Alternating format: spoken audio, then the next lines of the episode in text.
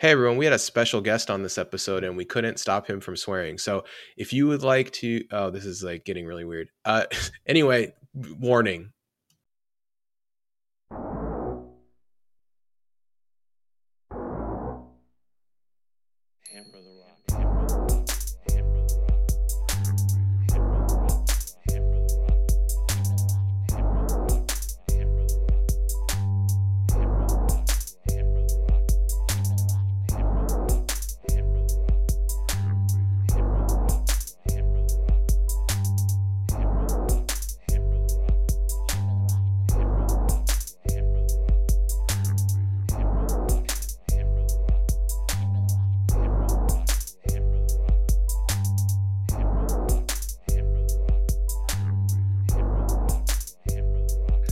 Welcome back, Seahawks fans, to the newest episode of the Seahawks Nest podcast. I'm your host Nathan Sano, joined as always by the Android to my iOS. It's Kevin Garber. Kevin, how you doing?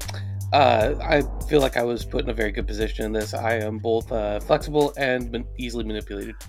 I just knew you'd be mad if I made if I made you. Yes, if you made me if you made me Apple, I would definitely have hard objections. uh, and our very own BlackBerry. That's right. It's a blast from the past. It's Brett Hancock. Brett, how you doing? Good. I'm old, difficult to work with, uh, somewhat functional. You should have. You should. You had. You should have won, but for some reason just gave up Yeah. a huge lead. I for no had I had everything in front of me, twenty eight to three or whatever the score of that Super Bowl was, and I just it just all disappeared. Yeah, just just went just went uh went went into the into the hole. So all right, let's uh, let's let's start with this. There are quarterback rumors swirling around the Seahawks, but we got to start with the guy who's already on the roster. The man with the hose. That's right, it's Drew Lock. I, I don't know if you guys watched the Pete Carroll uh, John Schneider press conference, but Drew Lock has a hose, and it has become a, a full on meme to talk about Drew Lock's hose. So Kevin, uh, how do you feel about Drew Lock's hose? Let's start with the, let's start with you. Um, you know, I was taught that you aren't supposed to talk about another man's hose behind his back. But that being said, Hey, we're putting it out in public. Drew can listen if he'd like. I, I'm into it. okay, so no one has ever questioned Drew Lock's arm talent. Um, but he's kind of the Ebby Calvin LaLoosh of quarterbacks because Oh, this is a this is an incredibly niche reference. We're talking about a million dollar arm and a five cent head. Um, this guy, uh, so yeah, Drew Lock can make every throw on a football field. The question is whether or not he can tell where he's supposed to be throwing and then deliver the ball into that exact region. But like, no one questions whether or not his arm can get the ball to the spot. Yeah. So, uh, Brett Drew, Drew Lock said half the time, th- right as the ball leaves my hand, I'm like, oh no. Do, do, do you do you relate do you relate to that statement at all? Or It makes it really difficult to like uh carry on with my I just ignore everything that a player says uh philosophy going back about a decade now because yeah that one it's like bro I'm not sure what motivated you to say that in any way. Like is that a joke? But yeah it's uh hopefully we don't have to find out. But I just think this puts to bed the question of like is hose size an evaluation in uh in those draft war rooms? I think we know it is now because Yeah, Schneider they- was they like tell- emphatic. He was like, "Yeah, he's got a hose," and then he just kept talking, and everyone's like, "What the heck?" So, 'cause yeah, everyone's like, wait, hold up, are we not doing phrasing anymore? yeah, there's no doubt now, no doubt. The So Uh, we Drew know Lock- that we know they took their shirts off for the DK uh, combine talk. Yeah, I guess that's we right, know what they took off for the Drew Lock one. That's Yeah, right. co- for quarterbacks, they want them to take their pants off. the The thing uh, I want, so now we got to really find out about the hose size of the other uh, the other quarterbacks in the draft because that's going to determine a lot if the Seahawks are going to end up drafting a quarterback. I, I, th- the thing for me about uh, Drew Lock was, as DK Metcalf said, let's chill on the Drew Lock slander. Like we know what he is and we know what he isn't, and at this point, he's probably like Plan C. The Seahawks have been in every quarterback rumor to this point, right? The every veteran quarterback that is coming available, the Seahawks are in that rumor. So it's obvious it's obvious that Drew Lock is not their plan A, right? And he's probably not their plan B either. But, But it's that- nice to have a plan C, isn't it? Yeah, I don't know what kind of validation people want. Like, like, do they want them to be like, "Yeah, here's the Noah Fant, you know, hype reel, and here's the Shelby Harris hype reel," but but fuck Drew Lock, am I right? Like, what do you like? What do they expect them to do? I just, yeah, I think the best way to think about this is um, this is your classic uh, Pete Carroll, John Schneider want to go into the draft not being forced to address any one position, which they are technically not forced to to address the position of quarterback. Yeah. If because Like, if we- Willis goes, I could see a legitimate argument that Drew Lock is as good of an option as any of the other quarterbacks that are on the board. Yeah, I and- wouldn't necessarily agree with that argument, but I think it's a reasonable one to make. right, I'd and- rather roll the dice on Desmond Ridder, but like, yeah, if you if you tell me like, oh, I'm a there's an equal chance Desmond Ridder and Drew Lock are going to be useful NFL quarterbacks, I'd be like, okay, I'm not going to argue against that super hard. It's a it's a perfectly reasonable take. Yeah. Yeah, Brett, I mean, you it's gonna like yeah, as as cute as they we've seen, you know, the Seahawks get with the salary cap every single year to the point where they're you know cutting people who have three sacks in two games, right? Because they have to. Like they got a backup quarterback who's yeah probably one of the worst backups, right? He's not good, but he only cost one point four million dollars, right? I would, mean, I would say Lock's he's- one of the better backups. He's just Yeah, he's one a the good- starter. that's like another Exactly. player though. So like I you know I really don't see the problem with it. He's definitely. And If you made me choose between if you made me choose between Geno Smith and Drew Lock, like I'm picking Drew oh, Lock. Oh, yeah, like, at- absolutely. At, Hands least down, there's still potential with Drew Lock. G- Yeah. Geno Smith is a finished product. He is what he is. Absolutely. I mean, Drew Lock maybe he survives because of our offensive style, right? Where we're like protect the football, play action, running game, deep shots. Like maybe that just works for Drew Lock. I'll say his highlight reel of deep throws has a, quite a few overthrows in it. so Yeah. I don't know. I Can't don't know reel in that exactly how. hose. Yeah, he's got Well- too, little too little too much hose. too much. You can never have too much hose. I'm telling you. Um, no, I think like I don't want to spend too long on Drew Lock. 'cause I'm sure I think this you know, conversation's bottomed out. But I mean, it, it's like there's there's just so many there's so many factors, right? Like he'd be throwing to different people behind a different offensive line. You know, there's just like there's no. I guess Noah Fant would be the same, but it's just it's hard to just project that he would be that bad. You know, with the Seahawks, right? Like Yeah, I think you know if, if you told me, hey, he's going to be the 25th best quarterback next year, I would probably mildly disagree. But it's not like, oh gosh, it's such like he's yeah, he's just. I think that we've seen at this point that the the ceiling isn't super high for Drew Lock. He's not going to be a top 10 quarterback, pr- un, most likely. There's very few players who have followed a career arc like his, right, where they play and they seemingly get worse every season that they play I think, and then they, and then all of a sudden they become good. Like Yeah. that's Yeah, we don't generally get not. the Tannehill experience. I think Right. the absolute best case for Drew Lock is honestly Joe Flacco with like a couple less years, right? Where you're just like he so he inexplicably wins a Super Bowl and then just slowly fades into obscurity, right? Like that because Right. I think that's like that's my best case, which is not Flacco something that I want to shoot for. yeah, Yeah, yeah. And- what's Joe Flacco's hose is, uh, hose like? Don't Dude know. got a hose, man. You could pump out a deep Yeah. ball. Okay. Could, Anyway, uh, let's lock that. Let's lock that one away. Uh, for for let's the whole conversation away for now. So Put a it in the real quick archive. Thing while we're doing that though is, Uh-huh. um, who feels slightly better about the compensation for the Russ trade after the Deshaun Watson trade? Oh, Okay, so like if you told me that that okay, so they got basically uh two firsts, a second, a third, right, and Mhm. then uh and then no players or three firsts, a second, a third, and no players, and we got two firsts, Yep. two seconds, and and uh, three players, one of which I think is legitimately like worth a first rounder, Noah Fant. Uh, Shelby Harris, I'd say is probably worth like a fourth rounder, maybe something like that. Uh, mid round pick, and then um, Drew Lock is obviously worthless. Like they we, they threw him in because we wanted a plan C at quarterback. It's not. it- It's it's fine. It's fine. we have Drew Lock. I'm the not same seventh Case Keenum would. right. A conditional seventh. You know, if he plays, you get Yeah. a seventh. If he doesn't, you get nothing. Uh, that kind of thing. So that compensation comparison really works for me, though. I do think the Seahawks got a better deal for Russell Wilson than than Cleveland than uh you know the Texans got for Deshaun Watson. Now there's a whole other thing with that where like Deshaun Watson is going to get suspended, but also and also you had to give Deshaun Watson like that contract is is sketchy. Like it's it's not only is it bad from like a like a financial standpoint, like they gave a guy who has active legal problems tons of money, but they also like structured the contract in such a way that he will avoid financial uh fines based on his base salary of $1 million in the first year. Like just like more both both immoral and and illogical. Like they double they did double whammy. Yeah, they got just- both in there somehow, which is impressive, even for But- the Browns. You know, Cleveland Cleveland right put out this long statement about you know a classic NFL statement. We did our research. We we we those tries and I was like, you could sum that up with uh, we care more about football wins than than women. It's like not that complex. Like just it's okay. Like just say it. We don't. We- you we- clearly we'll- have we'll- this stance. Don't pretend you don't have this You know, stance. we, we'll we'll judge you just the same whether you say it or not. You might as well just own it. I don't know.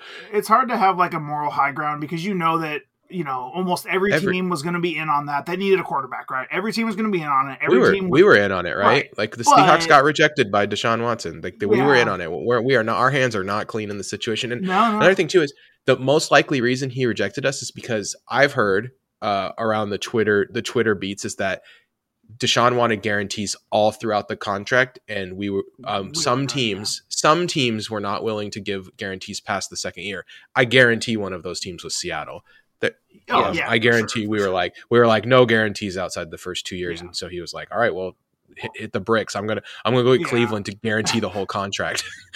You know? I mean, like my thing is, you know, you can be as negative on you know Pete and John and the Seahawks as you want, but like clearly in this case, they they had a plan, right? Like I think Shelby Harris adds way more value to what the Seahawks are trying to do this year than you know the Browns' hypothetical good player, right? Because what if they screw up all the draft picks? So it's not a nothing burger, you know. It's not like a huge get, but yeah, I mean, uh, we got two players who will definitely log some some serious snaps, right? And then we got a whole bunch of a whole bunch of draft picks. So, and I like it. Um, Yeah. and we don't have So- Deshaun Watson, so hooray! It all worked out, I guess. But Yeah, so let's talk about the other uh, quarterback trade rumors. Uh, and uh, oh, by the way, if the Russell thing was really broken, and it sounds like it was, I think that they probably got out at the right time because this his value is never going to be higher than it is right now. yeah, he would Uh, have I- played if we if would have they- if tried they- to run it back for like one last dance. And he would have, pl- and he but- probably would have played, and he probably would have played really good because he's a good, he's a good football player. yeah, it's not, But- it's not a hard hitting analysis here. Yeah, But uh, but the thing is, is that after next year, you know, his value gets lower and his value gets lower. And if we're gonna have to jump ship at some point, and he's not going to resign, and you get the impression from everything John Schneider said in that press conference that they felt like Russell Wilson was not going to sign another contract with them, or was going to make it very difficult for them. And do not be surprised if Russell Wilson last time he tried to get his contract tied to percentage of the salary cap. I think that that's what they're shooting for again. They're going to say we want our contract to be 30% of the salary cap, 28% of the salary cap, something like that. One, that's a lot of money. And two, if the cap goes up, it makes it even worse, right? And they'll have Because- to say yes. yeah, that could be seventy million. Yeah, that's Yeah, the what are the- thing. I'm with Kevin. They they have to say yes. They they painted themselves into the same corner we did with Jamal Adams. Exactly. absolutely yeah yeah. But I mean, We did it's And it's better to do it with a quarterback than a free than a strong safety. let's just let's just let's just get and that I mean, out there. But like it's bad to do it in general. Sure. And like not to be too cynical about, you know, all of these GMs and front offices, but like in their mind, right, this is probably just what exactly what they did with Peyton Manning, right? Like if we win a Super Bowl, who cares? Right? It's like they've been pretty bad before and after the Peyton Manning, you know, like era. So if that's their plan, they de- they definitely committed to it, right? But I mean, I would have some serious uh some serious questions about that. But, you know, what are you to do? I'm going to use the same transition I tried to use last time, but then I got a tangent. I put myself out on a tangent. Anyway, speaking of possible trade candidates, uh, there are two big trade candidates that have been rumored to be available. Uh, Matt Ryan, which makes me think that that uh, you know Atlanta's thinking quarterback at eight, right in front of us.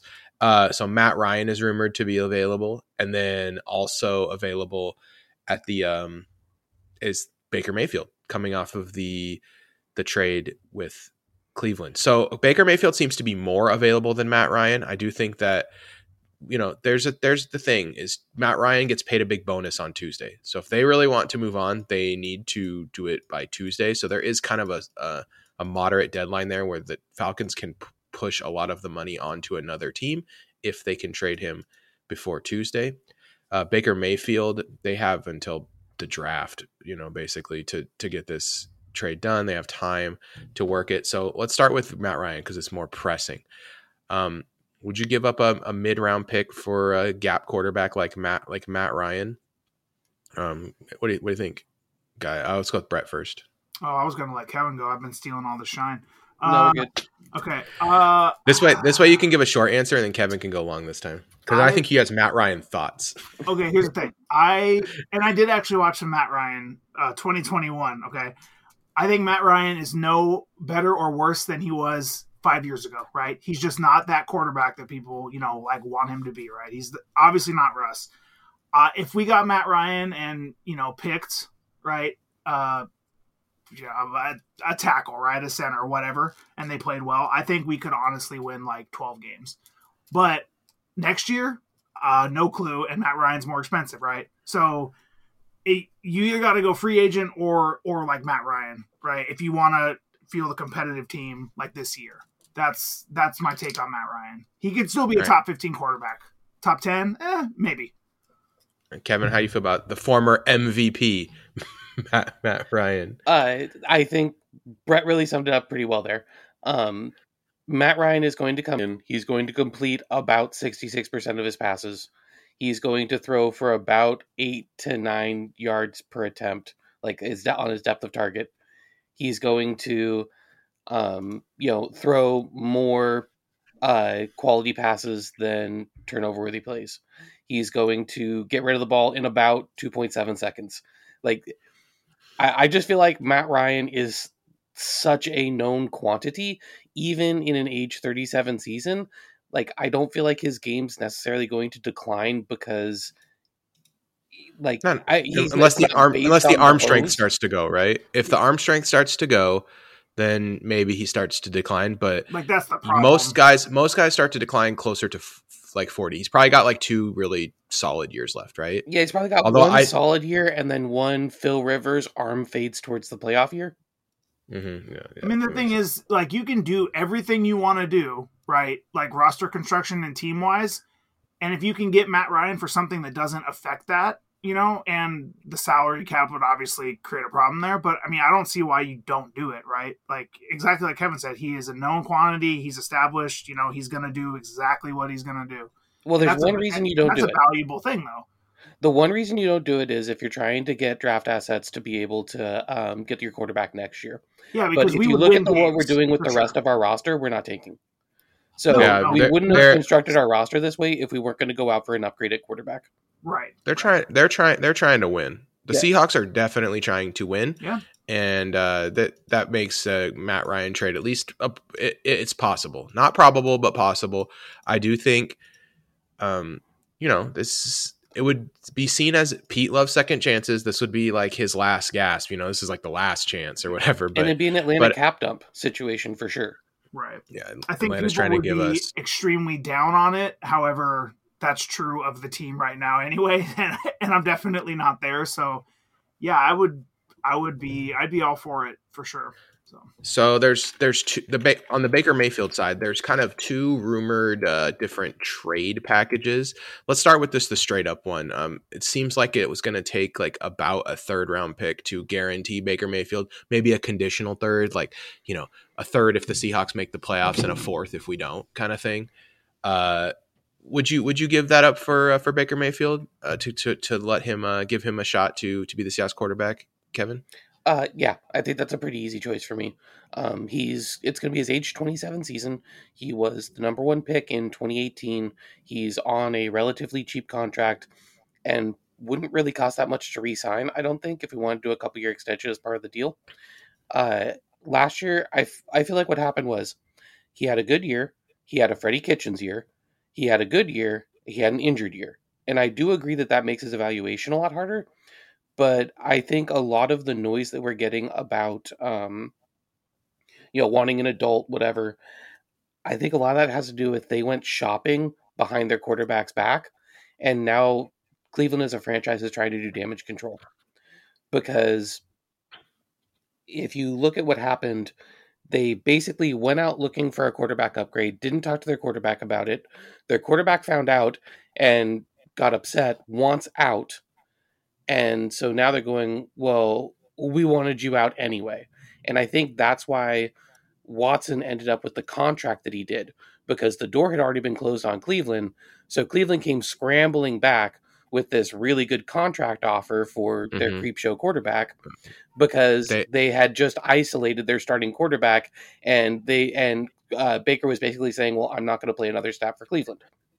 Yeah, they, I think that Cleveland Cleveland uh, was out. They had been in a they were in a similar situation with us. They weren't going to give him the contract that he wanted. I think at that point it seemed like Deshaun Watson was going to Atlanta. Uh, Kyle Pitts has the same agent as Deshaun. He was vague tweeting a lot of stuff about how Deshaun was coming, DW's coming home and stuff like that. And then once the deal was announced to Cleveland, he posted something that was like, "Didn't see this one coming" or whatever, you know. And so I do think that yeah, Watson to Atlanta seemed like it was by far the front runner. But you know, Cleveland came in with the with the big money offer. You're right, and it's pro- mostly because Baker slammed the door. He said, "I don't want to be a part of this organization anymore." I do think Baker is rightfully scorned a little bit. I mean, he put he put his body on the line for the team last year, and it feels like organizationally, from the players all the way up to the the front office, no one has his back. And I think that that that sucks. That's got to be a terrible feeling, especially for a guy who is as competitive and team focused as he is. Uh, so yeah, Well, I, I think I would. Week one through nine, he was on pace for a really solid year. He was going to have a year like he did the previous season. He had um, eight touchdowns to three interceptions. He was completing the ball about 65 to 70% of the time. He was throwing for over 200 yards a game. He'd only had one poor game all year. He had a um, pretty bad game against Minnesota, but otherwise, he was having a pretty solid year. And you can literally see the point in his season where the injuries caught up to him. And then he looked you know- garbage. And he runs the the offense that we want to run too, right? Like the the play action, rollout, uh, hand it off a lot, uh, deep shots, like that. That's Baker Mayfield. He could totally do that. Uh, that's he would he would love to be in an offense like ours. I think. Okay, so that's the first rumored trade offer is us giving up a third night, uh, like a, a third or a conditional third. Um, basically, all we got to do is kind of match or just slightly undermatch what Indianapolis gives because they'd rather trade him out of conference. And Brett, you'd be down So- with that? Uh, yeah. Well, I was gonna, I was gonna ask, I was gonna transition to Brett with this one. Brett, there's a sure. bombshell going around Twitter Oh, that the the offer, the offer the Browns want to to pursue is a second round pick this year, which would be 13, a third round pick next year, and Baker Mayfield for DK Metcalf. no, absolutely not. I would do Wow. if you if you take they don't, out they don't, ha- don't forget they don't have first round picks, so no, no, no, no, that's fine. I would do I would do just the picks for sure. I I have no objection to Baker Mayfield. I agree with everything you two have said. no, no, no. They they give us the second and the third, oh, and Baker. Ooh. and Baker Okay, okay, for DK. Wait, you thought we were giving up the second and the yeah, third? yeah. That's psychotic, Brett. Why would we? yes. I, I can definitely understand your strong reaction, Brett. Yeah, I can Well, understand. they No, just- no, no. I'm having a strong we- reaction to we- your reaction now. They just We paid get- fifty million dollars guaranteed for the fucking serial sexual abuser Deshaun. Like, like anything's possible. Uh, I don't Yeah, know, for, man. for, for noted noted. Well, I like, I like using this one. Noted sex pest because yes, it, it applies because now pest, there you because it can just transfer over. We go straight from Ben Roethlisberger, Yeah. just years of of ragging on him for being a noted suspect, and we can just transfer all of that Yeah, over to Deshaun Watson. Now perfect. it's great. Um, um, okay, hold on. We have a, on. we have a new target. let me quickly let me quickly recalibrate here. I if Baker is willing to sign an extension to like you know a good a good deal, right? What if he's just What if he's just like, I want to play out my contract. It's eighteen million dollars No, uh, a year for the next two years. No, no, I would. got two years, two years around eighteen mil. Nah, it's just not worth it. I mean, because like after that, you know, I don't know. That's the thing. If Baker's coming here, I would want it to be for you know a contract extension, right? Tack on really- I'm three kinda the- thirty mil or something. That's interesting. I'm kind of the opposite. Like I kind of would love to see us just like run Baker out there for 2 years and be like uh yeah, the you know, okay, we got 2 years at Yeah, trade for him and then pick up his fifth year option. Yeah, Right, but if and you're then, going like- to do that, then why not get Matt Ryan, the arguably the better quarterback at this point, right? Like that's my point. Like, Um, because Ryan's there's- better.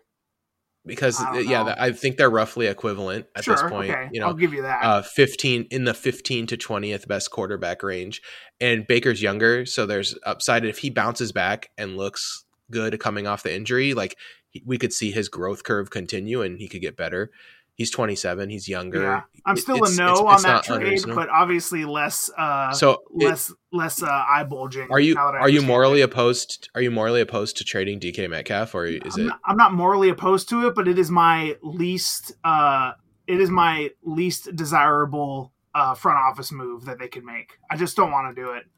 Like, I don't know, man. Unless unless obviously there's some screaming offer, right? Someone's gonna give us two first or something crazy. But I just I just don't think moving on from him is uh is is like worth it. I think that's too cute on the roster construction. And I know he's due a lot of money, like don't get me wrong. But I also think he's been like under and poorly utilized. So that's the other reason that I don't want to get rid of DK, right? So I want maybe he plays out this year, you know, in an offense like where it's obvious that they're, you know, like using him how how uh how he can be used and he's not that great, sure, right? Then don't resign him or whatever, but I think uh, I think that's a risk that I'm willing to take. So Okay. Yeah. Yeah, I I think that this, the Seahawks need to come to a decision with DK the same way they did with um with Russ, where they need to decide kind of now is he someone that they are going to re-sign?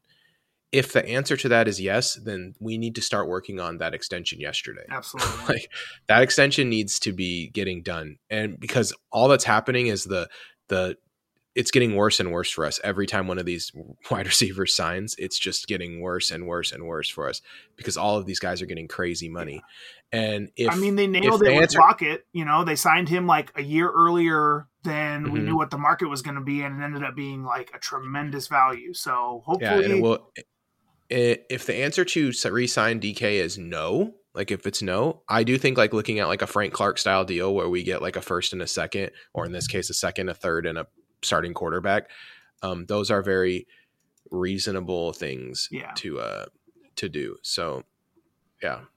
And um yeah that's that's kind of thing. So okay matt ryan i went on twitter. Matt ryan's trend, trending on twitter. Okay? So i went to see why. You ready? Matt ryan said he will not play without a brand new three-year deal from the falcons. That's right. That's my boy right there. He's ready. He's ready. isn't that awesome he basically he basically got it out and said like He can play for. You want me to be- years? i'm gonna be a quarterback next year i'm gonna finish my career yeah. as a, as an Atlanta Falcon, you better um you better go ahead and kiss my butt. That's right. kiss kiss my grits. It's on now. Middle finger to the organization. I love it. I'm Matt Ryan with the you gonna trade for Deshaun Watson? That's fine. Look at me. I'm gonna look out for myself. So where is Matt Ryan going to go though if he doesn't go here? Like the Lions Colts. aren't going to take him. Yeah, Colts. So- that's true. Yeah. someone posted this gif uh, on on Twitter. This is gonna says Matt Ryan walking into Arthur Blank's office to collect his bonus check on Tuesday, and it's a you raggedy bitch. Oh, man. Oh man! Uh, all right, All yeah. That, so have so much money. I would so I would say I would say that it's a good we got a good shot to um to get to get a to get a quarterback out of trade this. trade to get a trade going out of this. Yeah, because like Matt Ryan now making just like awesome demands and and Baker Mayfield, you know, is is completely available. And you know, you could see the value work its way down. I'm sure both, you know, the Colts and us are trying to get him for as little as possible, right? Do I think he's worth about a third third rounder? Yeah, that's about sounds about right to me. Maybe even a second rounder, but they're not going to get a second rounder for him. No For way. Baker? If- no, there's no way they get a second rounder for Uh, Bacon. I Nope, think- they have their bargaining position is so weak. Yeah, and they, but if they, they, get the Colts and the Seahawks like bidding a- against each other, like one of them will pull the They- trigger. they don't want to trade him in conference. So like I think the Colts have to blow them away with their offer. And then we can come in and just be like, "Hey, we'll give you a third or maybe a fourth if if we, you know, fourth if we don't make the playoffs." And they'll be like, "Oh, sure, yeah, whatever. We need to get this cap off our off our roster because we can't sign our draft picks or Right. or Deshaun Watson until we trade Baker." So.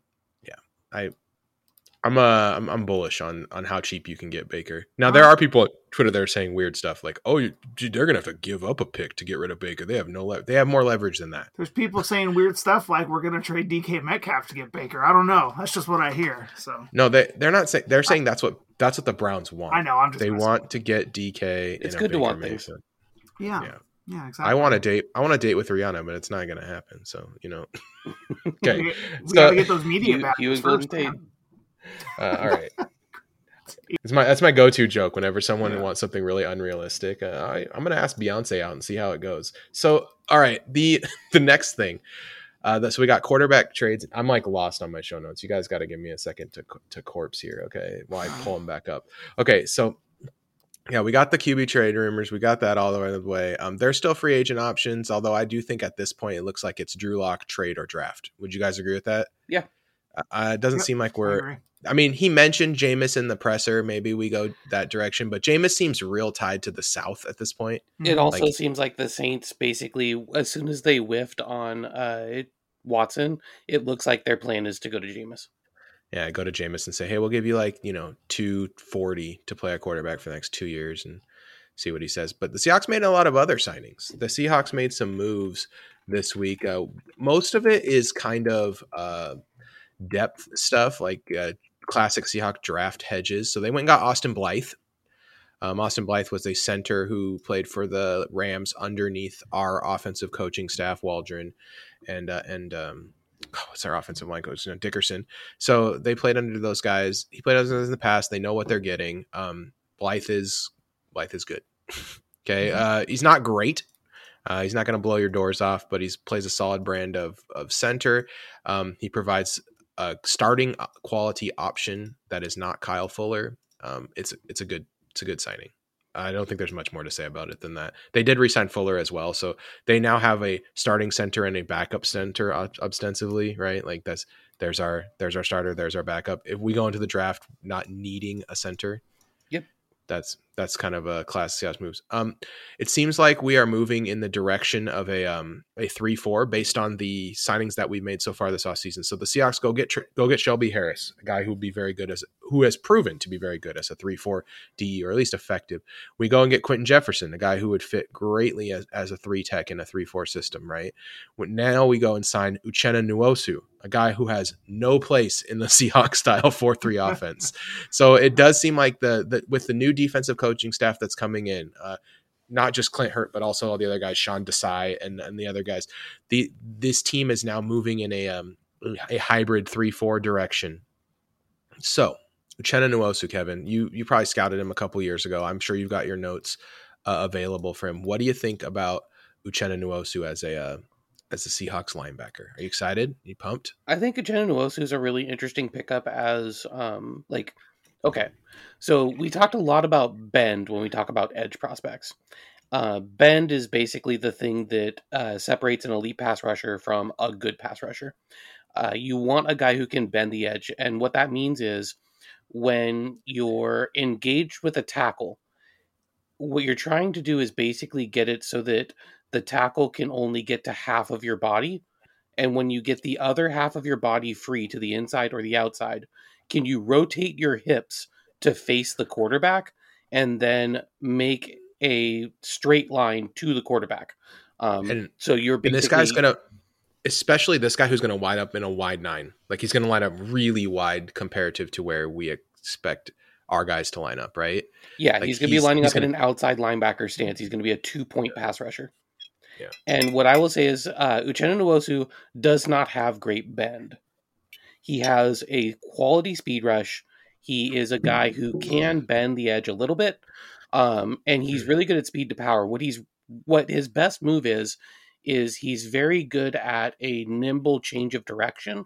So he can fake an outside move and go inside, or fake an inside move and go outside, which is great for a wide pass rusher. But his lack of bend, I think, will keep him from ever being elite.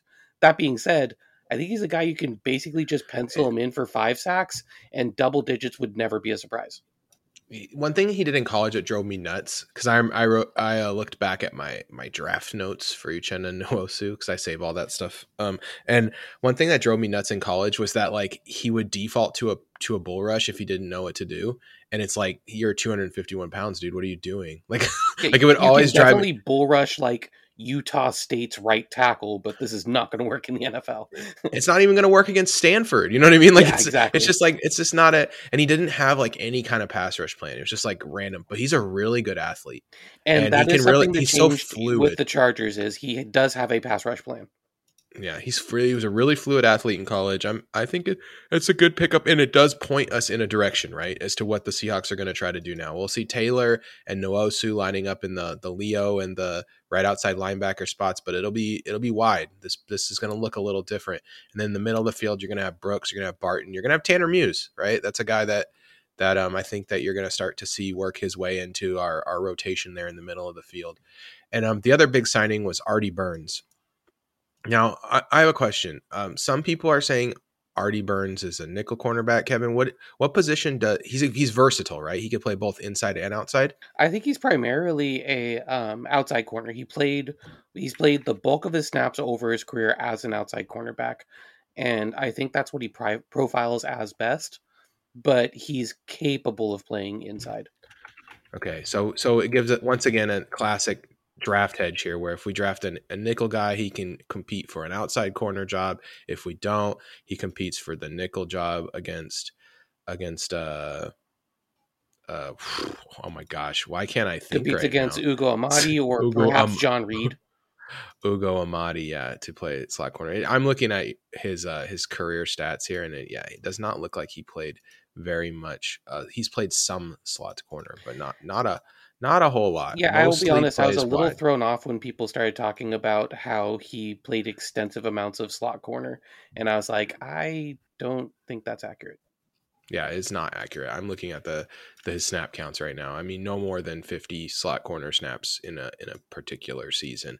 It's ev- including those first two years where he was a full time starter. Yeah, With last the last three years, he's he's dealt with injuries. He's uh, also just not played. Uh, got you know beat out for his job or whatever. yeah. but basically, he had a ton of expectations in um in Pittsburgh, being a first round pick, For- first round pick. Yeah, and he was young. He was a true junior when he came out. I think he was like twenty one, and so he came in. He was supposed to be the guy, uh, and his game was just raw. They transitioned from a Moore's zone when he got there. So he was a man corner, a man matchup corner in college. He gets drafted to be a zone corner in Pittsburgh. Um, he struggles in Pittsburgh, switching to the system. Um, starts getting trashed pretty hard because he isn't what they thought he would be, especially with some of the other guys that were taken around him. Um, He wasn't just kind of even that bad, though. Like, no, he wasn't. He was very looking- average. Looking at his stats, like giving up 42 catches on 81 targets for 579 yards and four touchdowns with 12 pass breakups in 2017. This is a really good season. No, he's just Yeah. a gambler. He's the kind of guy where he'll get beat ugly a few times. Like Yeah. uh, there's there's a Yeah. great there's some great film I'm out there of uh of what's uh Boyd for Cincinnati, just putting him in a blender, and he sure basically these lost to- his job to Tyler Boyd. Yeah, I was gonna say, these- I'm sure these four touchdowns were really bad, but if you give up four, uh, you know, that that little, only 140 yards after catch in a whole in a whole thousand snaps, like I don't know, like this is.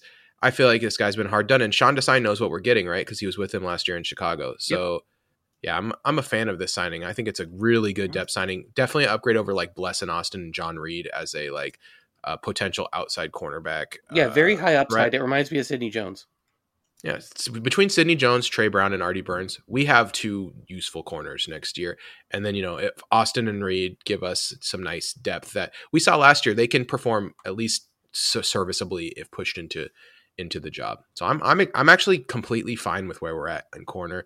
Uh, Brett, of the signings we talked about today, Quinton Jefferson coming back, uh, Uchenna Nwosu, Artie Burns, Austin Blythe. Which one are you the most excited about? Um, uh, Uchenna Nwosu by far. Uh, I think I saw he was like the second most we've ever given to an outside free agent. I could be Mhm. wrong. It was definitely like in the top five. I think he completely changes the defense if they commit to you know the defense that we want, and um, you know if he can be if he can be anywhere close to you know the fifteenth uh, most uh, or the fifteenth best uh, pressure percentage I think I saw right if he can be anywhere close to that, I mean that's a pretty that's a pretty good bargain, you know, given what pass rushers are going for. Uh, the rest of the signings combined, I think, are you know like Kevin was saying in the Discord, like it's uh you know you just raise the floor, right? You're basically just hedging, right? You got Al Woods, who you know if if no good, uh, one tech like prospects like to us, right? Like he can do that. He's the same size as like Vince Wilfork, right? Like for example, and Quinton Jefferson, same deal. Uh, Austin Blythe, right? Like same deal. So I think um yeah, I, I think mean, I, I think we get a nice healthy dose of Bryan Mone at one tech this or at the zero tech the nose this year. Like yeah, I think. I think like Bryan Mone is the is the he's huge and he's actually like a lot better than I think anyone gives him credit for. yeah, He Yeah, he's, he's really like kind of proven over time that he's a really solid football player, and I Yeah. and we're paying him like nothing. I'm so trying not to that- get that's that's very nice. Also, yeah, I mean, getting you know, getting any production out of people you're paying nothing is definitely uh, good. But yeah, I don't know. I'm I'm trying not to get too excited about the defense because I really feel like it's. Uh, I'm definitely kind of drinking the hopium, but I just there's been so many changes, and they brought in quality players, right? And they got a lot of draft picks, um, and you know they still have Right. Jamal Adams. Like speaking we speaking of draft picks, let's rock a let's rock a three round mock draft right now for the for the fans because we got we only got a we don't have as long to the draft as I thought. You know, it's it's only like six weeks away, and I think it's time for us to start you know making fun of and mocking the draft. And so, uh, you like that? You guys like that pun? I don't get it. Um, okay. Anyway, uh, no. the seat we're gonna do a three round mock today just a nice short one we're not gonna make any trades we're not gonna do any of that stuff we're just gonna do a straight three round mock. We're gonna see what falls. We're gonna use the pro football focus mock draft simulator if you're in the discord. You know i've posted links to it before. You can make your own mock draft. Show us what you got. Some of these, Um, uh, sorry, some of these mock drafts people coming up with, my hat goes off to you. That is some diabolical yeah well stuff. one th- one thing is this pro football focus mock draft thing it's very easy to break it by just trading down constantly and just trying to see how far you can push the simulator to give you the trades. Because they'll say like 33% chance they accept Mm. this trade so you're like well i'm just going to hit the button five times and they'll accept it one of those five times Good to know. Right. That Yeah. kind of dull, that dulls the shine a So- little bit, but that's all right. so yes you can kind of break it um, one thing i like is when you go when you come in it shows the teams listed by their first pick and the rams first pick is 104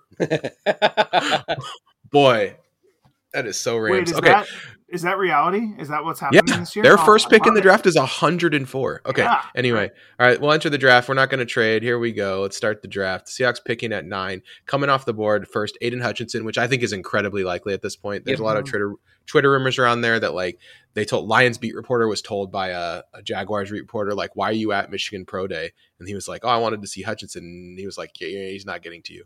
so, so, so yeah. Uh, so then Ekwonu went second. Kyle Hamilton went third. Okay. Uh, I like this too on on the draft simulator. They have positional needs for the Texans. They wrote every position. yeah, I saw that. That's accurate. so Uh.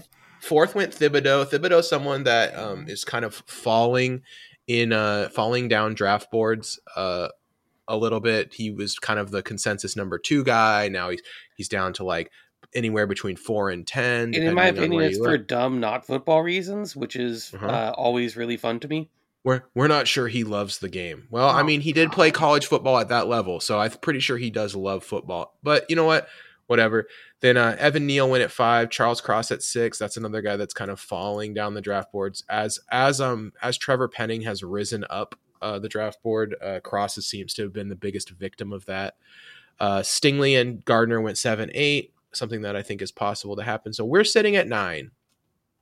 We're sitting at nine with the top guys available. Um, I would say if we wanted to go, uh, you know, the tackle, we're going to pick Penning, right? Penning is the guy who's who's come up the draft boards. He's kind of the uh, what, what would you call this, Kevin? His his rise up the up the draft boards. Uh, I would say he is the traits darling of Bell- the he's the bell of the ball. he's the bell of the ball. It's that it's that whole like uh, he came in and he checked a lot of boxes people want in a developmental left tackle, and he came out of a small school, so he's like you know he was un, new he was kind of item. He was kind of relatively unknown before the combine and the senior bowl process. He he comes in, he's 6'7", 325. He runs a 4'8", 940. Also, mean- like, there's a lot of video of him, um, like pancaking, like 112 pound defensive ends in Yeah. in D two. Another, another thing too is people. He started out as a freshman at two twenty five, so he's added like a hundred pounds and he's strong. Like this guy is is big and muscular and like uh and fast. but he just he And needs a lot of technique work still. Um, And he needs he needs to learn how to chill. He needs to learn how to chill out a little bit. Yeah, he's gonna get a lot of penalties at the beginning like of his career it- too. his first the first year he plays, he's going to like get penalties for just being like a hothead kind of.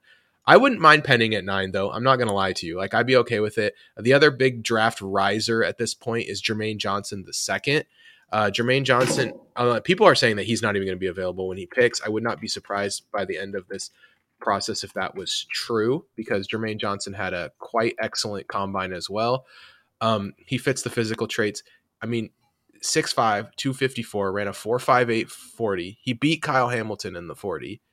Uh, this guy is a, just a, a crazy edge prospect that that really did a good job. Um, another kind of like you said, Kevin, with the last guy, raw talent guy, right? Um, actually, the the interesting thing is, uh, what people were surprised by was how athletic Jermaine Johnson is, because he was trying to crack the rotation at Georgia. Georgia has a crazy deep uh, uh, defensive uh, line rotation, and so he ended up transferring to Florida State, and they were going, "Oh, this guy doesn't have very many pass rush moves." Well, in the month between the end of the season and the uh, the Senior Bowl? postseason bowl process, somehow the dude ended up picking up like three different pass rush moves all Yeah. pretty effectively. And He looked good in the people talk Senior Bowl, about the didn't he? coachability. Yeah, the dude did two days of practice and then was like, uh yeah, I'm done. I don't need to do anymore. And he was right. He was he was right. I, I, I'm I'm actually pretty into the idea of picking Jermaine Johnson at nine if he's there. You guys good with that? I mean, I'm it just seems that. like it, I, edge seems like a great position for us to to gain depth and i mean like the other top guys here trent mcduffie that's a slot corner not gonna happen. um i mean i He- like trent, McDuffie mcduffie can also play outside corner. I would not call Yeah, him but just I- a slot. i would say he would be best served i mean let's let's put it this way slot is a much more posi- important position than it used to be he's going to play 80% of the snaps even if he's just quote i'm putting this in air quotes just a slot corner i mean that's that's kind of understating what what kind of impact he'll have on a football field. I just think he would be best as a slot corner. Like the hi- the way his instincts and stuff work, I just think he would be amazing. That's fair. And I don't mind I don't mind drafting McDuffie. I mean, I just think nine is a little too high That's why we just to never drafted a cornerback in the you know in the And then- first. So the the really good interior guys, Wyatt, Davis, um uh, who Again, else? that feels pretty high. It's- George it's- Karlaftis is Mhm. just a power edge. That feels really high for him. yeah, yeah. I, I think George Karlaftis is is our old system. Wouldn't you agree? Like if like how do we even fit Karlaftis onto our team now? He's a he's he like a four play three. edge in a three-four, but I just don't think he can stand up to the double team I don't think because he's also got short arms. I don't think he'd be good at it. Yeah, I'm. I'm. Uh, so are we, are we gonna just draft Johnson? Call it a. I think. Do so. you want? Do we need to have the Malik Willis conversation? Uh, no, I think we've had the Malik Willis conversation. I will say what we have wandered into is the exact scenario where I would hate to stick and pick because I don't like Jermaine Johnson that much more than people we could get later. Um, and Jermaine Johnson and Trent McDuffie are probably the best use of this pick. I would so much rather trade down like seven spots and get Tyler Linderbaum, but it doesn't matter. So I, yeah, I would just, I'll take the edge. And it's hard to trade down right here in this specific situation because like the the eight top guys went one through eight, right? exactly? So like Yep. so like who's going to trade up to nine to, to get their guy when th- and give up a lot? They probably wouldn't give up very much, which makes it uh, more unappealing to trade down. Uh, the the thing that can happen is I and I think this will happen is Malik Willis is going before our pick. Mhm. I think that's just happening. It's he's moved so far up the boards. He's shown everything you want throughout this draft process to like become the ascendant like top quarterback in this class. Some team is going to talk themselves into Malik Willis and the question is is it one of the teams that's already there? Is it the Lions? Is it Houston? Is it Panthers? Is it Falcons? Is it one of the teams that's already up there or is it some team coming up from behind us? The Commanders, the um the te- or the, the the Eagles, you know, The is it what team coming up from Right. behind us? And you think that- we're to- to totally come in a and get him. position that we're just going to let a team just if Well, they want to like go for if- it, right? if that happens, if a team comes up in front of us and, and gets Willis, right, and and so now now we're going to see one of these guys fall. We're going to see Yeah. Cross or or Sauce Gardner or Kyle Hamilton or Thibodeaux. One of those guys fall to us. I I'm into that. I just take I just take whichever of these eight guys is left over. To be honest Right, with you, yep, they all fit. Every single one of these guys: Hutchinson, Ekwonu, Hamilton, Thibodeaux, Neal, Cross, Stingley, Gardner. They all fit a need. Mhm. They all are really good, and I think that they're clear like A tier uh, in this draft of like the the best eight prospects. I mean, I know people feel Penning and Johnson have worked their way into this mix, and I don't think that's like unreasonable, but they're they're higher risk, higher reward guys. I think uh, as opposed to the guys that I said before. I would I like all of them very much, and I think that they they all have great. Anyway, we're gonna pick we're gonna pick Johnson here. All right. anyway, let's- we're just gonna pick. Johnson, and we're gonna go down to the uh, second round. Tons of guys coming off the board here at forty. Got tons of picks. Uh, so. p- So the top two guys available are both guys that I think would be very much on our board. at this point, and there's another guy a little bit farther down that I think would make a great fit. So we've got Jalen Pitre, the cornerback out of Baylor. Uh, fits a need, a nice uh, slot cornerback that could really come in and, and do work for us. Leo Chenal, the linebacker out of Wisconsin, who I think is a great fit for us as a second linebacker, and Travis Jones, the defensive interior player out of Connecticut, coming in and playing uh, a DI. We also have Abraham Lucas available, although we're picking again next pick, so we can kind of. This is, we have Logan Hall also, Kevin. I know that's a defensive interior player that people are really into. Yeah, I Um, just don't so- think he's a great fit for our system anymore.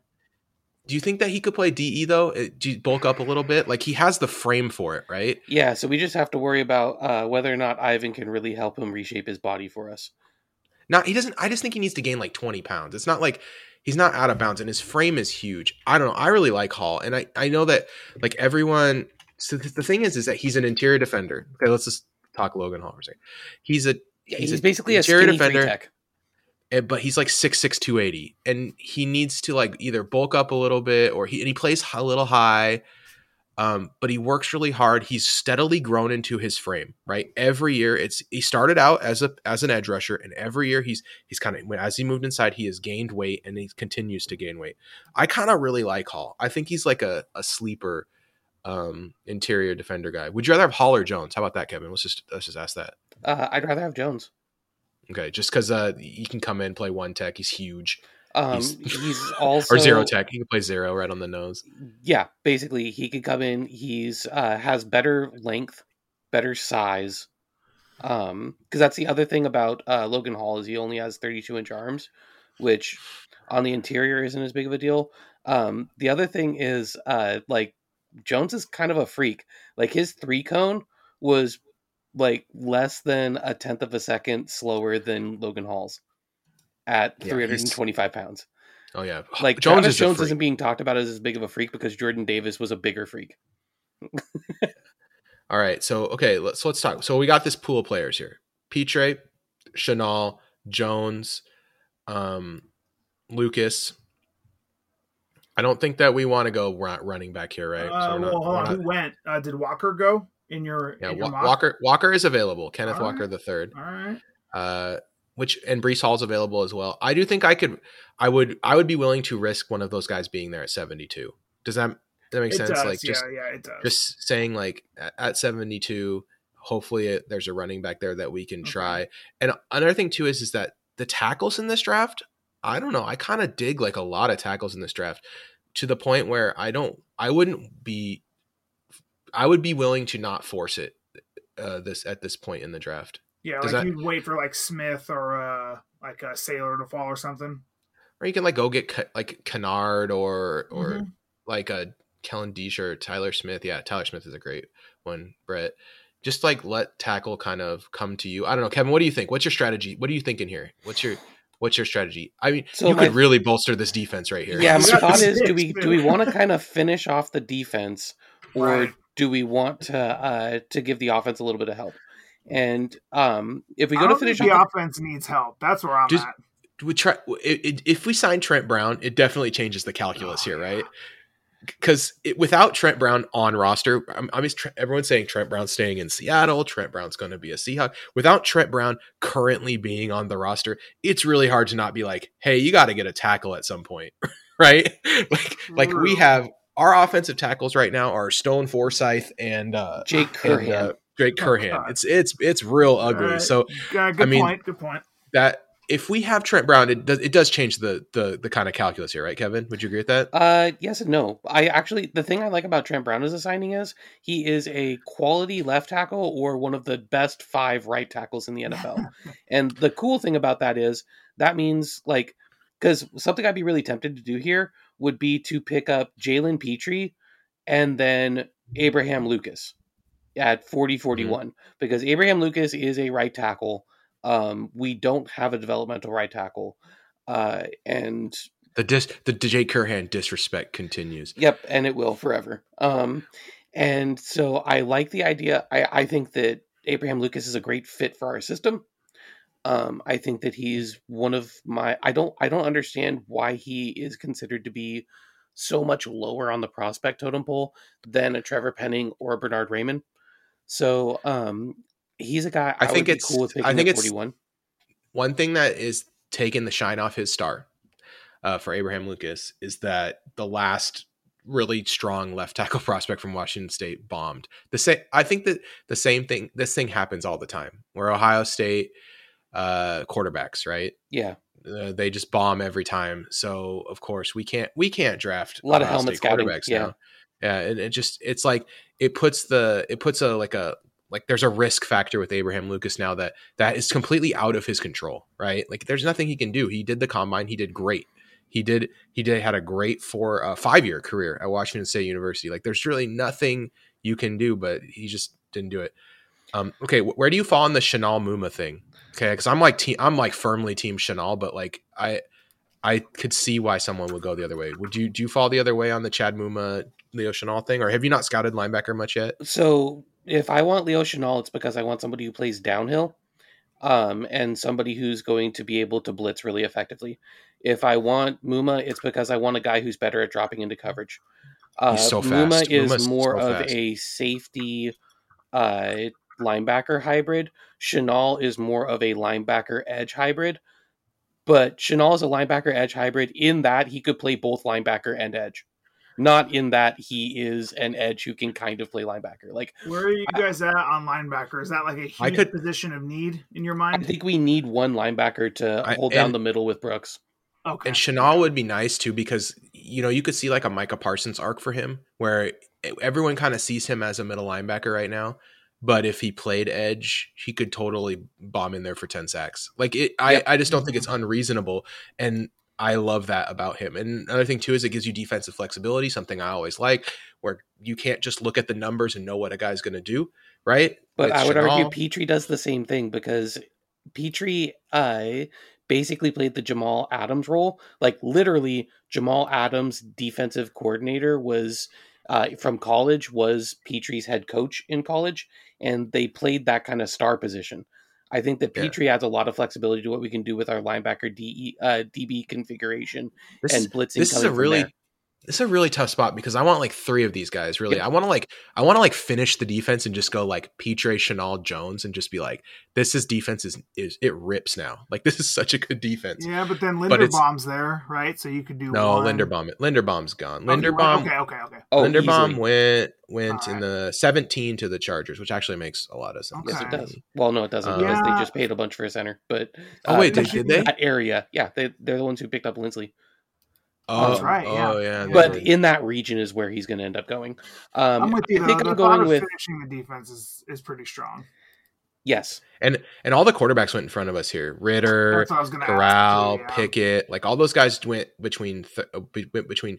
So Howell, Ridder, Pickett, and Corral all went between 32 and 38. So let's go Pitre Wait. Chenal All right, Mm-hmm. let's do it. Let's let's get let's finish this defense. This defense is gonna rip because I also feel like we can get uh, zero techs later on in the draft that are like perfectly serviceable. They just won't be the same freak that Jones is. All right. Yeah, that This is our position la- is not not really valued. This is our last pick. I'm gonna go with uh so first I'm gonna mention Kevin favorite, Dylan Parham.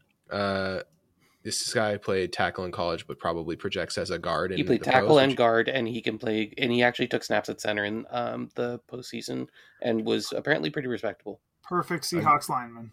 I'm Yeah. very sad. I'm very sad right now because none of our running backs sur- No. survi- Told you. survived. Told you that was Uh, they, they're all they're all gone. They're Yeah. all gone now. Um, Is Dameon Uh, Pierce tack- there?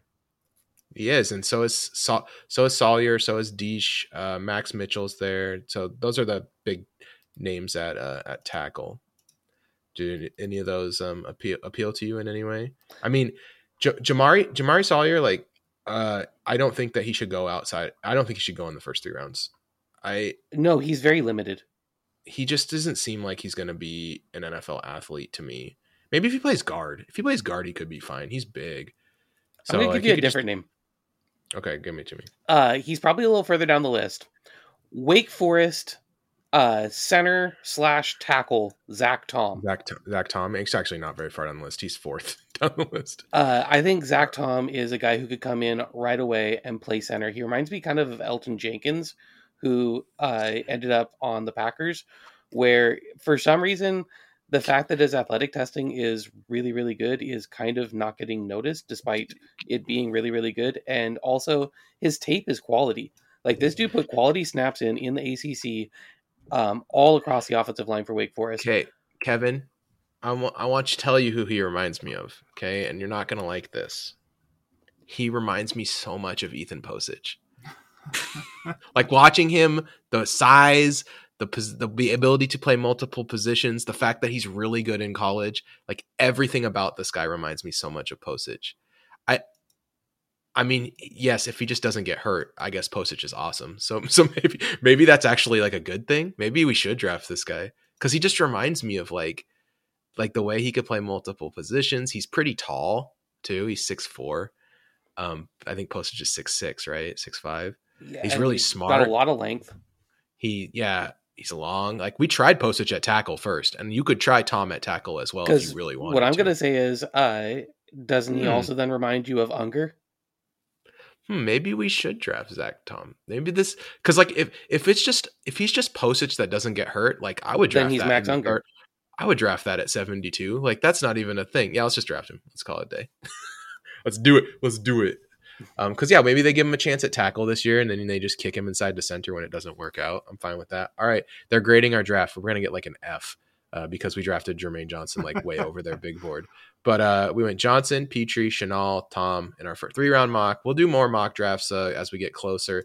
But this was an early one where we now you can have your eye on some prospects that we have our eye on that we think could be good fits for the defense. I think especially at 40 and 41, uh, the defensive players that should be available will be, I think, will be like really impactful for our defense. Would you agree with that, Kevin? Yeah, I think you can get some immediate like guys who can challenge for starting jobs and quality snaps. They gave us an F for drafting Zach Tom. Son of a bitch. Oh, and I want to have the Kyle Hamilton conversation in case he's there at nine.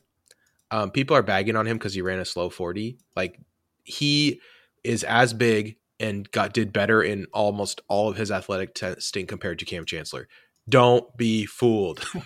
So Like, what I will say is, um, this if guy you are worried about his 40 time, you should go back and there's this guy who played safety in college and then played linebacker for the Bears in the 2000s. And uh, just, you know, take my word for it. That dude was pretty good. Yeah. That just don't be fooled. He's so good. Um, yeah, That was a Brian Kyle- Urlacher reference. Yeah, Kyle Hamilton will be like a great safety in the NFL. Not not even a good one. He will be great, and maybe he maybe now his his straight line speed limits him to he's a box uh, box guy or like a strong safety. He can't play free safety like some people hoped. Does not matter. He's so freaking good. Okay. Uh, there are many ways to support the Seahawks Nest podcast. The best way to do so over to patreon.com slash Seahawks Nest. And for as little as $1.24 a month, join the patrons, join the discords, come hang out with us. Um, been a fun couple days in the Discord. We did our expansion draft for the Seahawks Nest Dynasty Fantasy Football League. Um, I was surprised by what happened. Uh, I thought it was it was fun, interesting to see like how that how that played out. Like I was so sure David Montgomery was going to be the first guy picked, and then he wasn't. And uh, Nope. so then and then and then it, it kind of went from there. So yeah, really good time. Uh, lots of chatter about, of course, you know the Russell Wilson and all that stuff. So thank you to the Patreons, new and old, Andy Brett, do it all for the Tucci flock, Greta James, Jose. Carrie, Lucas, Ryan, Timothy, Tom, Emmanuel, Astro, Blake, Washington Fish Quest, uh, Bob, Casey, Daniel, David, Foles, Jay, Leon, Michelle, Michael, Mike, Mike, Richard, Thomas, Warwolf, Brandon, Nick. Okay, uh, we're gonna go fast here because uh, we're already into overtime. But we uh, we were like trying to figure out a movie we'd all watched, and Kevin recently watched The Mitchells versus the Machines, a movie I think should be should be, but is not a uh, best animated film contender this year. I, a lot of people feel like it's on the outside looking in. So um, let's let's get into it. What do you? So well, I'm going to read the first review uh, on the most popular review on Letterboxd because it made me laugh so hard. It says the most relatable character in fiction: a gay, pretentious film bitch who hates their dad. Uh, Oh I was just like, dang, this is such a such a funny review. But anyway, this is I like I like that that um they they had like a gay lead character and didn't it was just like a thing. You know what I mean? It wasn't like yeah, they weren't they didn't have like a scene where they like really like hammered it into your head. It was just like you could have You know, legitimately not noticed. you could, but it would be it would be hard among us, Kevin. because because Well, because that's the whole thing is they were a I know, person. right? That was the biggest part.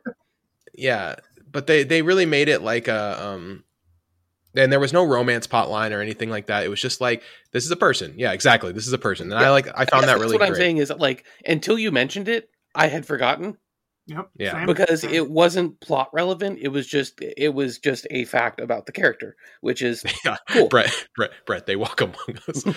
yeah, as, as Well, I mean, I as, just- as someone with a, as someone with like a with like a queer daughter, though, I'm sure it like really hit for you. Like that, that's cool that the there, Yeah, these characters get representation in mainstream media. it's so right? hard because there's like the representation that you know disingenuous people making a lot of media think that people want you know and it's like and it's it's the same way they treat you know people like with disabilities or whatever you know it's like they're just people right like they don't want to be you know put all this pet like just put them in your thing right and just have them be a part of it and that's that's all it takes and yeah it's, yeah. Because if you uh, take a random sampling of 30 people, guess what?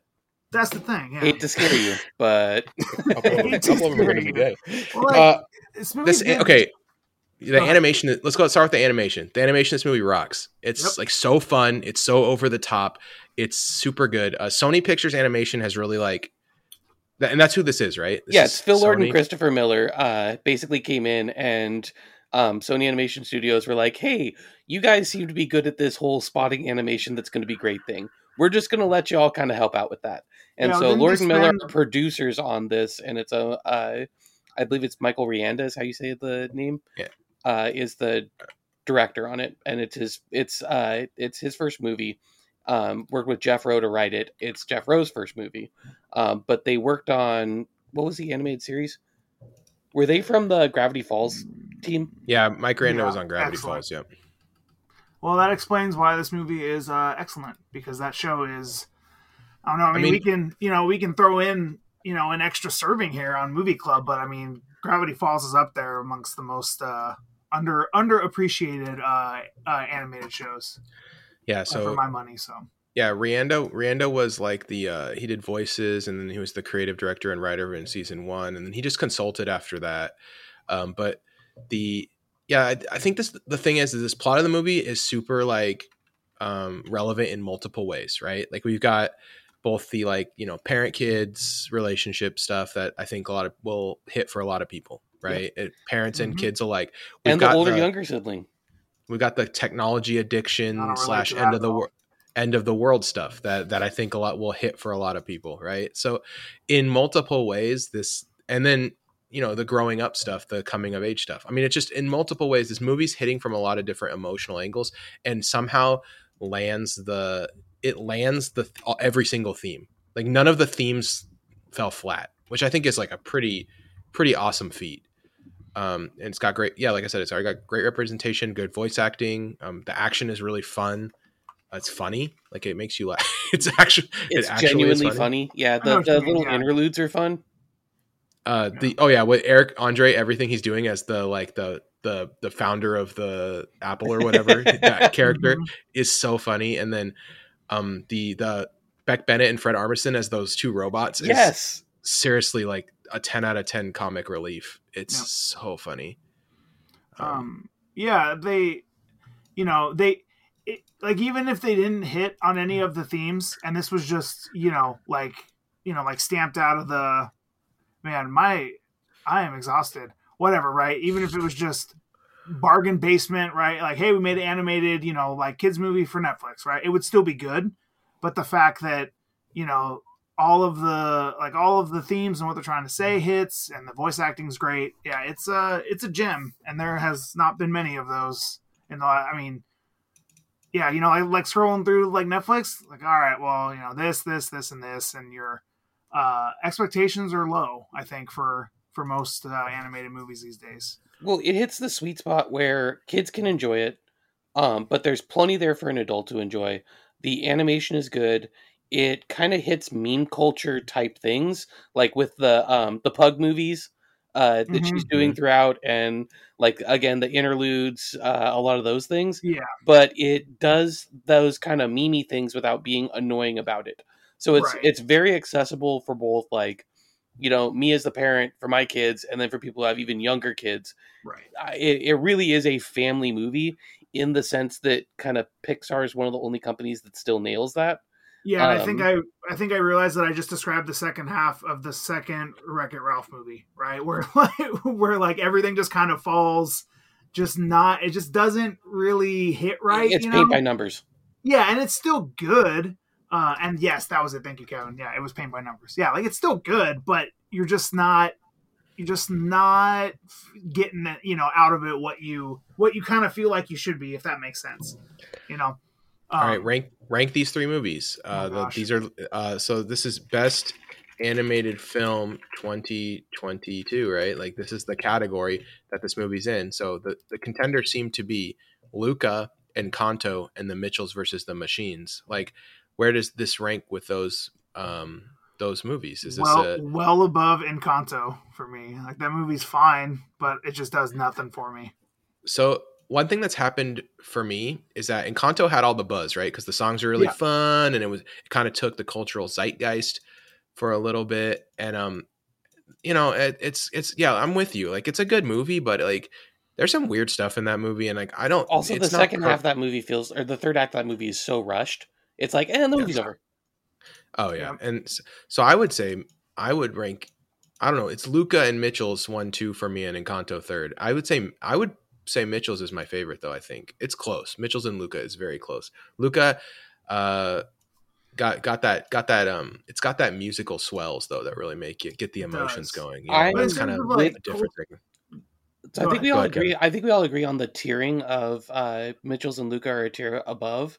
Um, the thing that I will say is, Luca does things that I think are really good. Um, it's a really enjoyable movie.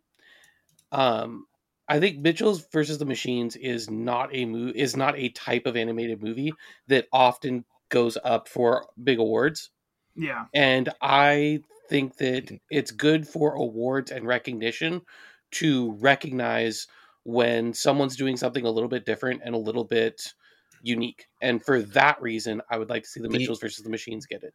Yeah. The Netflix award is shouldn't Netflix be, is going to campaign hard for this Yes, movie. sure. Let's start with that. And Disney has to split their campaigning between three movies. right. Encanto, Raya, and Luca. Although I would say They Raya is drop clearly, yeah, they, they shouldn't campaign for that movie at all. It's it's not like it's it's not like it's bad. It's actually a really Not fun right. actioner, but like it's just it's it's like a solid three and a half. Well, like, it's that's not the problem it- I have though, right? Is that like the award shouldn't be like, okay, did Pixar do a better slight twist on their Pixar movie, or did Disney Animation Studios or this other one? You know what I mean? Like Mitchell's versus the Machines is actually like a movie that I think has relevance outside of just kind of like, okay, you know, like what are they going to do this time, right? Are they going to make like a, you know, are they going to make a Onward or are they going to make a Coco, right? In terms of like quality. So I think that's why uh, it just kind of hits much much better for me than most uh, the most family animated movies or whatever category uh, that is yeah. Days, so really, really fun movie. All right, uh, for uh, Kevin, for Brett, we will uh, see you guys next week. Go Hawks.